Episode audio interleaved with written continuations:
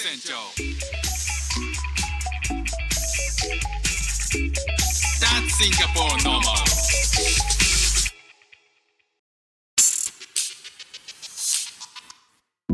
どうも副船長です。シンガポールで3歳と4歳の息子の子育てをしている主婦です。イラストに挑戦したり歌を歌ったり英語学習のことだったり海外生活で面白いと感じた日本との文化や価値観の違いそこから改めて感じた日本のすごいところなんかをお話ししております。味噌汁が飲みたいなって思いながらいつも毎日作るんですけど本当にあの日本の出汁みたいなのはどうも出ない気がするんですよね。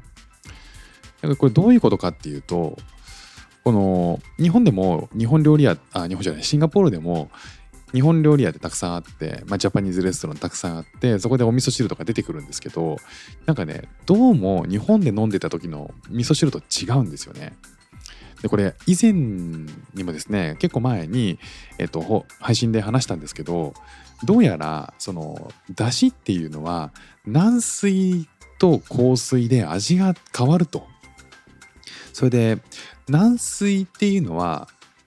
えっとミネラルとかそういうのが少ないんですよね。で一方で硬水っていうのはそういったものが多くて出汁を取る時に邪魔してしまうと。でそういった話をしたんですけどついなんか先日もヤフーニュースかなんかで出ててああそういえばそういうことあるよなと思ってこの味の違いね、えーっていうのをもう一回ね、えーとお話ししたいなと思ったわけなんですよね。でえっ、とそのあるその記事によるとあるシェフが、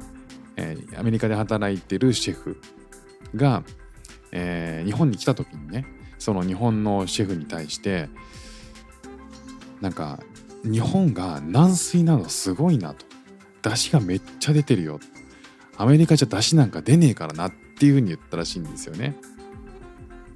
でえっ、とまあ砕いていくとその高度に0から30ぐらいが軟水で、えーそういったものが出汁を煮出すのに適している水だって言われてるらしいんですよ。日本では沖縄以外はほとんどが軟水なんですけどアメリカとかヨーロッパでは水は硬水なんですってねだからこう日本で美味しいなと慣れ親しんでいる出汁っていうのは日本でしか出せない味なんだろうなっていうことなんですよ。であのお茶とかも、えー、と日本茶って、えー緑茶か日本茶かっていうのは海外でもすごい流行ってて今ってこう世界中でグリーンティーって、えー飲まれてるというか知られてるんですけども、まあ、シンガポールでもグリーンティーをアレンジしたなぜかグリーンティーじゃなくてグリーンティーに牛乳を入れたりとかしてグリーンティーラテみたいな風になってるんですけど、えーそのグリーンティー自体もやっぱり水によって味が変わっていくんですよね。で微妙にやっぱりその変わっていくのはお水の種類の違いがやっぱ大きいと。だからこう軟水っていうのは実はこう日本独特の料理文化を作ってきてて日本の軟水だからこそ出る日本の味っていうのが日本でしか味わえないっていうこれスーパー貴重な国ですよね日本ってねそう考えると。そうやってね出汁のことなんて考えてもいなかったし、えーその出汁の違いで味が出るんだってのも考えてもいなかったですけどね。だからこうお茶の甘みがよく出るっていうのもやっぱこう軟水だからこそっていうことなんですって。だから仮にね、あのーお茶を軟水じゃなくて硬水の例えばコントレックスとかで入れたら、あのー劇的にまずいっていうことは結構口コミでも言われてるようですね。一方でねこの香水が向いてる料理っていうのもあるんですよ。例えば煮込み料理とか、えー、と肉を煮込む時には香水が向いていて、えー塊を香水で煮ると柔らかくてホクホクホロホロになるらしいんですよね。香水はどうやらアクが出やすいから、えー日本食が軟水ベースで繊細な味を、えー追求する日本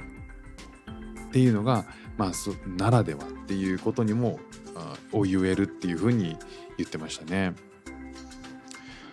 日本茶がそのいろんな味をシンガポールみたいにミルク足したり砂糖足したりっていうことをしなくても飲めるっていうのはそもそも日本茶が軟水で出すことによって渋みがなくむしろ独特の甘みが出るっていうことも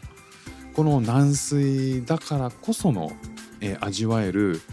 えー日本特有の味わい方っていうことも、まあ、言えるってことなんでしょうね。そんなこと話してたらね、ほんとまた味噌汁が飲みたくなってきた。